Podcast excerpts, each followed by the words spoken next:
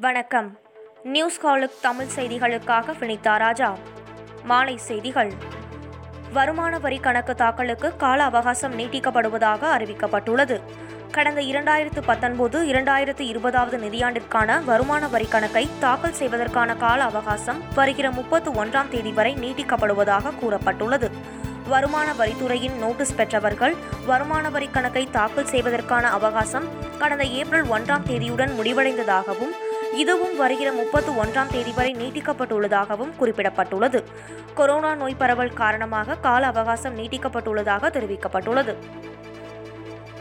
இந்தியாவில் ரெம்டெசிவிர் மருந்து உற்பத்தி மூன்று மடங்கு உயர்த்தப்பட்டு மாதத்திற்கு ஒரு கோடியே ஐந்து லட்சமாக அதிகரிக்கப்பட்டுள்ளது என்று மத்திய ரசாயனத்துறை இணை அமைச்சர் மான்சுக் மாண்டவியா தெரிவித்துள்ளார். கொரோனா தொற்று பாதிப்புக்கு சிகிச்சை அளிக்க பயன்படும் ரெம்டெசிவிர் மருந்துக்கு தட்டுப்பாடு ஏற்பட்டதை அடுத்து உற்பத்தியை அதிகரிக்க நடவடிக்கை எடுக்கப்பட்டுள்ளது. டெல்லியில் உள்ள அனைத்து ஆட்டோ மற்றும் டாக்ஸி டிரைவர்களுக்கு தலா ஐந்தாயிரம் ரூபாய் நிதியுதவி வழங்கப்படும் என முதலமைச்சர் கெஜ்ரிவால் அறிவித்துள்ளார்.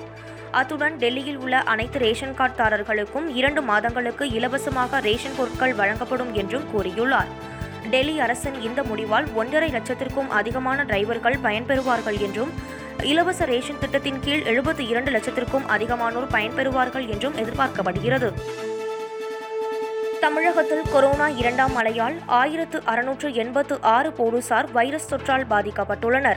அவர்களில் எண்ணூற்று எட்டு பேர் டிஸ்சார்ஜ் செய்யப்பட்ட நிலையில் எண்ணூற்று எழுபத்தி எட்டு காவலர்கள் மருத்துவமனையில் சிகிச்சை பெற்று வருகின்றனர். இதுவரை சுமார் தொன்னூற்றி ஏழாயிரம் போலீசார் கொரோனா தடுப்பூசி போட்டுக் கொண்டுள்ளதாகவும் அறுபது பேர் கொரோனா தொற்றால் உயிரிழந்ததாகவும் காவல்துறையினர் தெரிவித்துள்ளனர். சென்னையில் மட்டும் கொரோனாவால் பதினேழு காவலர்கள் உயிரிழந்தனர். புதுச்சேரியில் விதிக்கப்பட்டுள்ள கொரோனா கட்டுப்பாடுகள் வரும் பத்தாம் தேதி வரை நீட்டிக்கப்படுவதாக அறிவிக்கப்பட்டுள்ளது. இரவு பத்து மணி முதல் காலை ஐந்து மணி வரை இரவு நேர ஊரடங்கு அமலில் இருக்கும் என்றும் உணவகங்கள் மற்றும் சிற்றுண்டிகளில் பார்சல் சேவைகள் மட்டும் அனுமதிக்கப்படும் எனவும் அறிவிக்கப்பட்டுள்ளது. இந்தியாவில் கொரோனா மூன்றாம் அலை வீசும் என எய்ம்ஸ் இயக்குனர் ரந்தீப் குலேரியா எச்சரித்துள்ளார். அதே நேரம் தற்போது பலருக்கு தடுப்பூசி போடப்படுவதால் மூன்றாம் அலையின் தாக்கம் தீவிரமாக இருக்காது என்றும் அவர் கூறியுள்ளார். இரவு நேரம் அல்லது பகுதி நேர ஊரடங்கால் கொரோனா பரவுவதை தடுக்க முடியாது என்றும் குறைந்தது இரண்டு வார காலத்திற்கு தீவிரமான நாடு தழுவிய முழு ஊரடங்கை கொண்டு வந்தால் மட்டுமே கொரோனா பரவலை கட்டுப்படுத்த முடியும் என்று அவர் தெரிவித்துள்ளார்.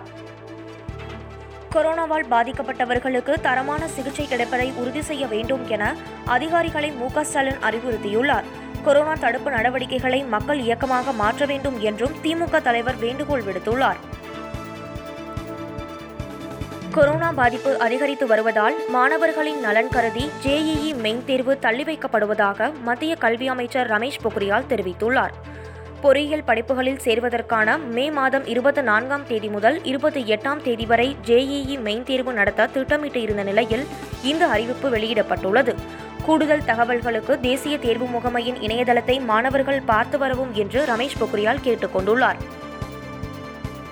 பயணிகள் வருகை குறைந்துள்ளதால் நான்கு சிறப்பு ரயில்கள் ரத்து செய்யப்படுவதாக தெற்கு ரயில்வே அறிவித்துள்ளது.